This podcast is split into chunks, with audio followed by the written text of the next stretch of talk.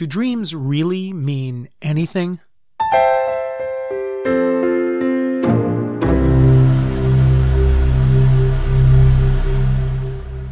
You're listening to Psychology in 10 Minutes. I'm David B. Feldman. When I was 14, I had a dream I'll never forget. Though it wasn't dramatic or worthy of cinematic adaptation, it has stuck with me all these years. I found myself wandering through the endless hallways of an ancient and eerie mansion. The cobwebs that adorned its opulent furniture made it obvious that no one had been there for many, many years. Even in its abandonment, however, the electricity was on, and numerous ornate crystal lamps and chandeliers lent a glow to its gloomy countenance. I was anxious, though not terrified. Much like a character in a horror film, I felt strangely compelled to explore, even while dreading what I might encounter. In the garage, I found a crumbling horse drawn carriage. In the dining room, a feast was laid out, but there were no diners. And throughout the house, I found more and more crystal lamps. There must have been thousands of them lighting my way. Then I woke up. Dreams have fascinated people since the beginning of recorded history. In ancient Egypt, people with vivid dreams were considered to be blessed with special insight, and many of their dreams have been found recorded on papyrus. In fact, the Egyptians believed that one of the best ways to receive divine revelation was through dreaming, and some people even slept on sanctified dream beds in order to gain wisdom from the gods. In the 19th and 20th centuries, scholars largely abandoned these magical ideas, Prominent figures such as Sigmund Freud and Carl Jung instead concluded that dreams provide insights into the inner workings of the mind.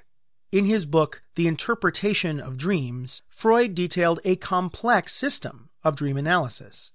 At its core, his theory stated that while our conscious minds slumber, our unconscious minds produce images that can give us special insight into our deepest selves.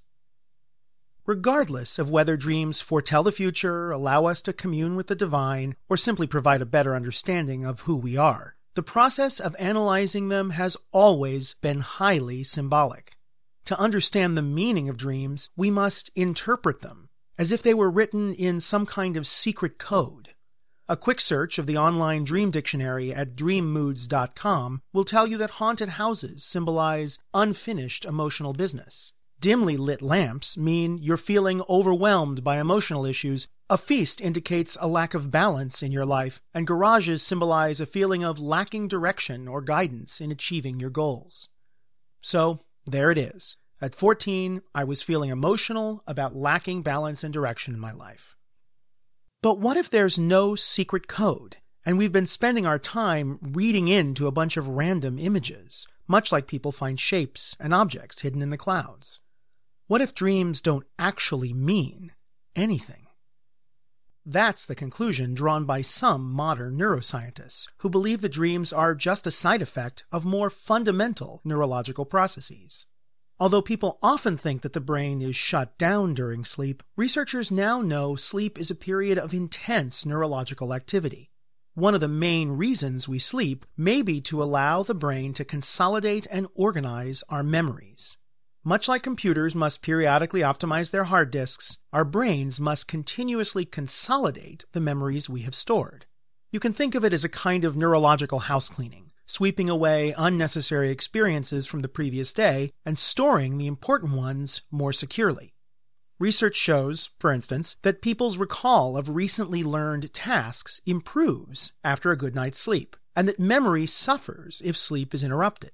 That's why parents and teachers often urge children to get a complete night's sleep before taking a test.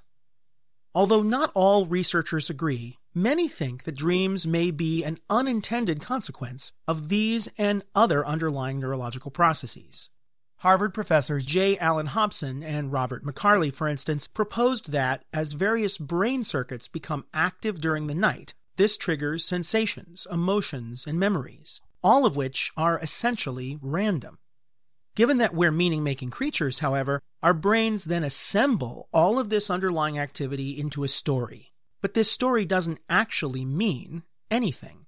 It's simply an attempt to make sense of the neurological activity that has taken place. This is why dreams often seem so illogical and strange. So, why do people cling so tightly to their dream dictionaries? It may have something to do with what researchers call the Barnum effect, named for circus entrepreneur P.T. Barnum. Psychology professor Bertram Forer first demonstrated this effect way back in 1948 when he administered a fake personality test to 39 of his students. Though they didn't know it, all of them received exactly the same results, including statements like, quote, You have a great need for other people to like and admire you, and, quote, You have a tendency to be critical of yourself, unquote. Afterwards, the students were asked to rate how accurate they felt these results were on a five point scale.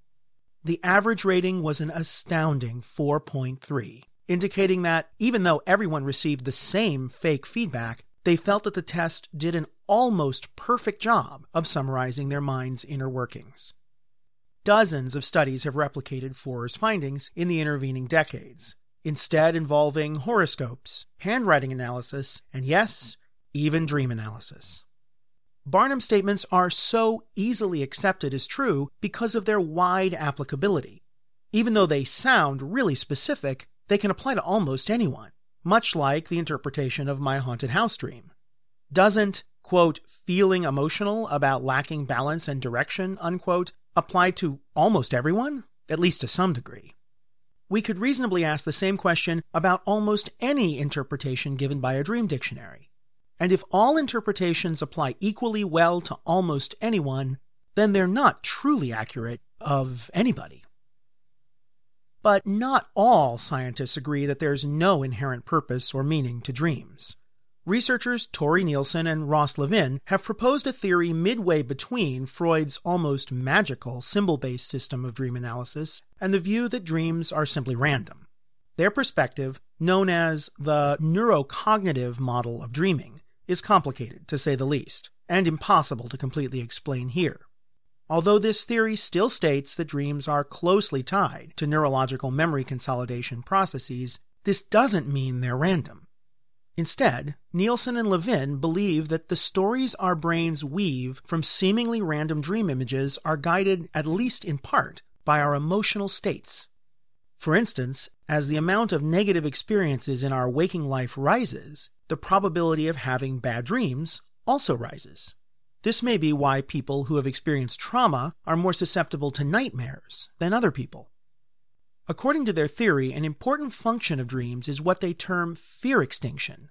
That is, dreams help us to process our stressful experiences in a healthy way, putting them to rest so we're not overwhelmed with negative feelings during our waking lives. When the process is working properly, dreams use the stresses and waking concerns in our lives as source material, taking them apart and reassembling them again into odd but generally harmless stories, a process that ultimately allows us to move past them. Though the neurocognitive theory of dreaming would suggest that the particular symbols in my haunted house dream probably don't have any objective or universal meaning, the overall emotional quality of the dream probably does have meaning. Like many 14 year olds, I was full of youthful angst as I encountered the stresses of growing up, feelings which showed up in my dream. So, while dreams may not tell the future, allow us to commune with the supernatural, or give us special insights into the depths of our unconscious minds, they do tell us something about our feelings. Because most of us occasionally get out of touch with how we're feeling, this is a useful insight. In other words, if you're experiencing a stream of bad dreams, it might be worth checking in with yourself about how you've been feeling, perhaps considering whether there's some action you could take to help improve your mood. I suggest you start by putting the Dream Dictionary down.